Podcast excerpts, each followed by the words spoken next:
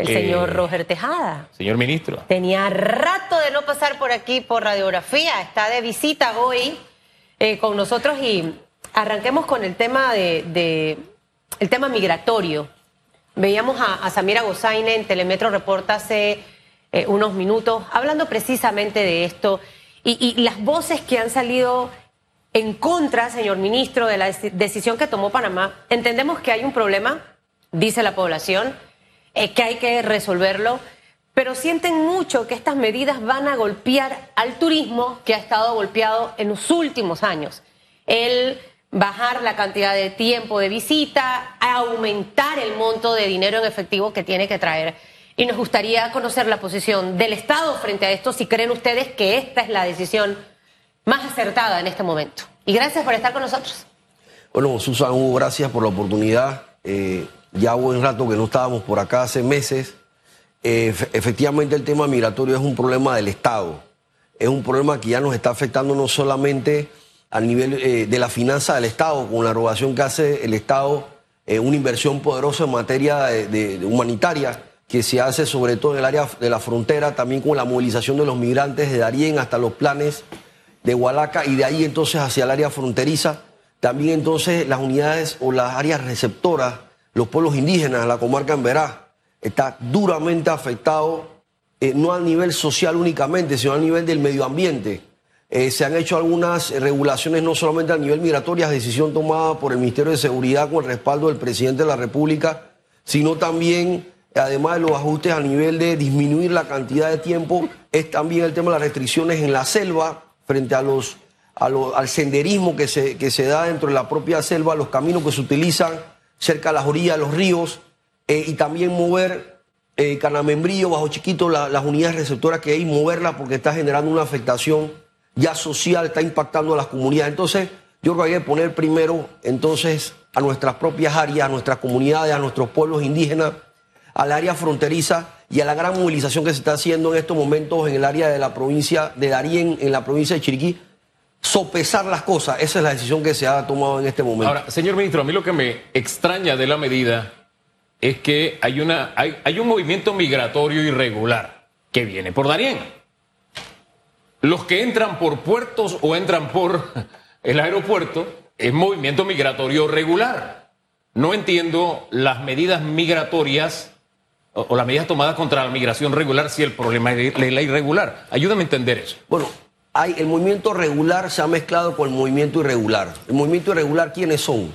Para el país, los que están en un movimiento irregular son los que cuando llegan al país son perfilados y una vez son perfilados, pues ubicamos según los equipos de inteligencia del Estado información que compromete al Estado, que están vinculados al crimen organizado, por supuesto, a las Fuerzas Armadas, distintas, distintos movimientos de la región, y se confunde, primero porque recuerda que incluso existe el crimen organizado que trasciende con el movimiento de migrantes, utilizan el movimiento migratorio para poder cometer crímenes, no en Panamá, sino en toda la región, a lo largo de su caminar, dentro de su recorrido, por ejemplo, con el narcotráfico, para poner un ejemplo. Entonces es muy difícil, es muy difícil diferenciar entre una cosa a otra. ¿Y, con esta medida se va a diferenciar de lo uno y del otro? Claro que sí. ¿Cómo lo van a diferenciar? Claro que sí. Al mover en las áreas receptoras, vas a tener, vamos a tener equipos que van a estar filtrando a los, a los, al movimiento que va a estar en este momento y sobre todo en el aeropuerto fortalecer las medidas que lo dijo el ministro de Seguridad. fortalecer con equipos. Pero eso no tiene que ver con el tiempo de estadía. Eso lo que le está restando es al que quiere venir a Panamá a pasar unos buenos días como turista y le está diciendo, no, espérate, tú te puedes quedar 15 días nada más. A un sector tan golpeado como el turismo, eso ustedes lo evaluaron. Perfectamente, o es muy difícil diferenciar a una persona que te va a decir que va a hacer turismo y realmente se queda en Panamá. O que realmente su propósito es quedarse una semana, dos semanas y seguir con su recorrido hacia el norte. Ha dado en el clavo. Es difícil, difícil diferenciar, ya sea que se quede 15 días o que se quede 90. Por eso es que no le encuentro el sentido. He escuchado muchas explicaciones y todavía no encuentro una que me diga, ah, ahora sí entendí por qué. Porque, ah, es difícil diferenciar. Bueno, el que tú le reduzcas 15, a 15 días no cambia la realidad. Es que vamos a reforzar. Bueno, es que si refuerzan, también le puedes permitir 90 días sin ningún problema y no afectas el turismo. Entonces, no sé, eh, pegarle al turismo en este momento como está el país, es darnos un disparo en el pie. Y yo no tengo ningún negocio relacionado con el turismo. Soy panameño, simplemente, señor ministro. Bueno, yo estoy seguro que el Servicio Nacional de Migración, Hugo y Susan, estoy seguro que esta, este, el Servicio Nacional de Migración y Ministerio de Seguridad hicieron las evaluaciones correspondientes para generar entonces las restricciones que se han establecido en este momento. Estoy seguro de eso. Ahora, frente a todo este escenario, eh, señor ministro, mientras esto se pone en práctica, eh, ¿ustedes tienen la esperanza de que esas multitudes de personas viajando. En estos últimos días no hemos, no hemos visto imágenes quizás porque mucha gente no ha ido a grabar o los videos no se han compartido. Lo que sí hemos visto son muchas historias tristes, muy tristes, de quienes perdieron algún familiar en la selva. Pero piensan ustedes que con esto vamos a empezar a, ver una reducción de las personas que, vienen de otros países precisamente para pasar por nuestra frontera? O sea, ¿en cuánto tiempo han estimado eh, que podemos ver resultados? Hay siempre dos estrategias importantes cuando vemos migración en todo el mundo desenfrenada a niveles críticos como lo estamos viendo en este momento, donde las cifras demuestran que estamos, hemos, estamos registrando en este momento la cifra más difícil de los últimos 10 años a nivel de, de migración eh, irregular o, o, esta migración que estamos viendo en este momento. Primero es, la, es regular y administrar la movilización, la migración, administrarla con una movilización rápida en el territorio panameño. Y la segunda es establecer restricciones. Entonces, estas estrategias, nosotros estamos, eh, hemos enfocado estas estrategias porque Panamá en estos momentos recibe poco apoyo de algunos otros países, sobre todo de los países vecinos. Hace poco se dio una reunión bilateral entre las autoridades panameñas, Cancillería, el Ministerio de Seguridad, con eh, los homólogos de, la, nuestro país hermano Costa Rica, eh, tendiendo a, tratar de establecer nuevas estrategias como las que está estableciendo Panamá hoy en día, Hugo y Susan.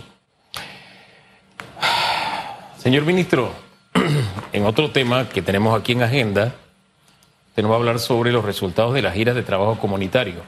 Antes que nos dé los resultados, yo quiero comentarle que este fin de semana yo estuve en Mariato y se ha rehabilitado una vía. Yo estaba muy contento porque esa vía esta era, era un desastre. Pero a medida que me iba adentrando en la vía, me iba encontrando con una vía estrecha. O sea, las dimensiones cambiaron. Y una vía estrecha, usted sabe lo que representa. Pero no solamente estrecha, es que los barandales que se ponen de seguridad convierten en muchos tramos a la vía en un puente, prácticamente larguísimo. Y uno se pregunta qué sentido tiene esto cuando en el interior, usted me decía que usted es de, de Azuero, usted sabe que en el interior mucha gente se mueve a caballo. Y en esa zona todavía se pasa ganado por las carreteras. Entonces, la carretera se hizo con algunos peraltes que no cumplen la norma para la velocidad que, tiene.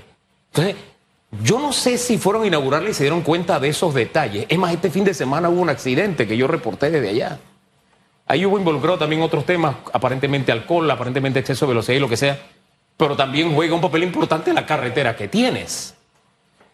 Entonces yo me pregunto, ¿se pagó por una carretera no sé si se pagó de esas dimensiones y con esas limitaciones, o si puede suceder como cuando yo, por ejemplo, mando al sastre a que me arreglen el saco. Entonces, como no me lo arreglaron bien, yo le digo, ey, arrégleme lo mejor porque me queda muy apretado, me queda muy grande, ¿no? Que me lo entallen bien. Eh, porque le insisto, usted sabe que en los puentes no se rebasa. Entonces, esas vías largas, con una luz tan larga y con esos barandales pegados adentro, sin dar oportunidad y elevados que no tiene el, el que va a caballo no tiene por dónde y el que camina tampoco tiene por dónde. No se queda pensando, ¿de verdad esto lo recibieron así conforme? ¿A usted le conforma cómo está esa vía? ¿Usted que es de por allá? Eso es Azuero también, aunque del lado de Veragua, pero es Azuero al fin y al cabo. No sé, ministro. Mire que yo iba el sábado con esa preocupación y enseguida el domingo el accidente. Mira, eh, bueno, yo eh, no, he podido tener, no he tenido la oportunidad, la dicha de, ir hacia, ¿Usted no fue a la gira del fin de semana? Estábamos, sí, estuvimos en la gira de trabajo comunitario, sin embargo, estábamos previamente en la comarca Nuevulé. Eh, antes de llegar ahí. ah, o sea, fue por aire, no, fue, no, usó la carretera. No ah. tuve la oportunidad de, poder hacer el recorrido en esta vía que es de Atalaya a Quebro, una vía bien extensa, un trayecto bastante extenso. Esta era una petición de, la, de todas estas comunidades en la provincia de Veragua. Eh, ese día fue un día especial porque la comunidad, una representación de todas estas comunidades se hicieron presentes en esta gira de trabajo comunitaria. Yo, yo estoy acostumbrado, yo, no he hecho el recorrido, pero recuerdo eh, desde muy pequeño, eh, desde las tablas a Mensabé, estas vías de nuestro interior, la dimensión de estas vías. Entonces, Sí, pero esa no era tan estrecha, yo la conozco, yo he vis- visitado esa área muchas veces, ahora es más estrecha y con la estrechez adicional que le digo que representa un peligro.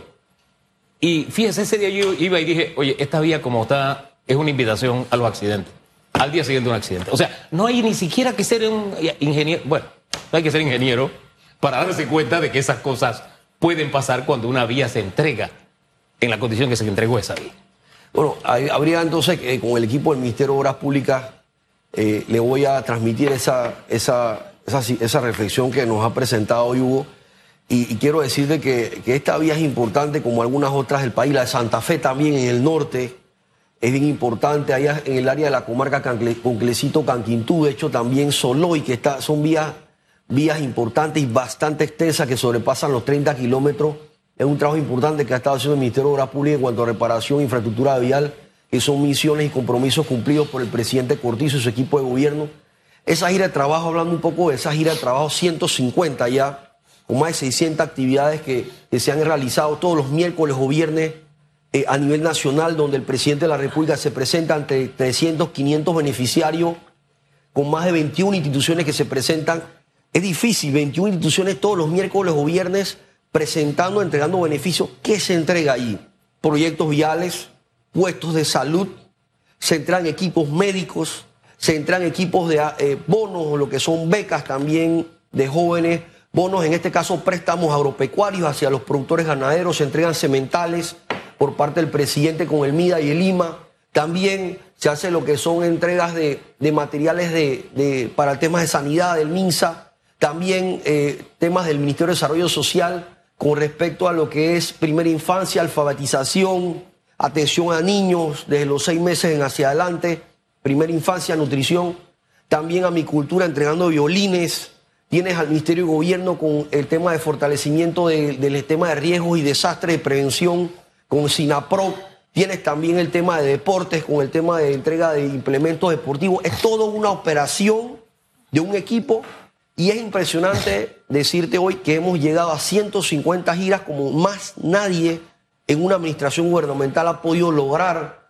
Ni siquiera en las tres últimas administraciones han podido lograr lo que se han hecho con 150 giras de trabajo comunitario por el presidente Cortizo y todo el equipo y más de 600 actividades que se han estado desplegando a nivel nacional, inauguración de escuelas, eh, una cantidad importante de, acciones que se hacen en esta gira de trabajo comunitaria.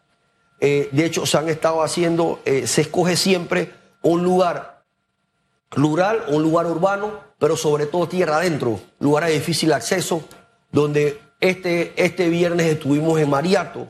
Y así entonces la próxima GTC se busca en un área más cercana, puede ser posiblemente en la ciudad, y luego entonces nuevamente nos trasladamos hacia un lugar de difícil acceso o de gran distancia. Estas- estos trabajos comunitarios, ¿hasta cuándo van a estar, eh, ministro? Mira, O sea, eh, ¿Esta agenda eh, termina este año o continúa el otro? Usted sabe que los retractores políticos dicen que están haciendo campaña para poder beneficiar al candidato del PRD. ¿Qué le respondería? Bueno, es importante mencionarte que estas giras van a terminar, van a terminar y son el sello y el legado del presidente Cortizo, van a seguir estando. Eh, es importante que sepan que una vez inician esta gira de trabajo comunitario, eh, se inicia indicando que no puede haber ningún candidato en la gira de trabajo comunitario, ningún candidato eh, puede estar ahí que tenga aspiraciones eh, políticas, por lo cual obviamente va a quedar de estarlo, ya se advirtió y va a quedar bajo los albores de un proceso electoral, mediante la Fiscalía Electoral, un proceso que obviamente se le aperturará a ese candidato, por lo cual sí somos, y el presidente lo reitera, no puede participar ningún candidato. Eh, obviamente, eh, los, los que están ahí, los representantes, alcaldes que participan con nosotros, son porque no tienen aspiraciones, no buscan entonces en este caso la reelección y eh, se mantienen en sus curules hasta el próximo año, una vez se termina su periodo.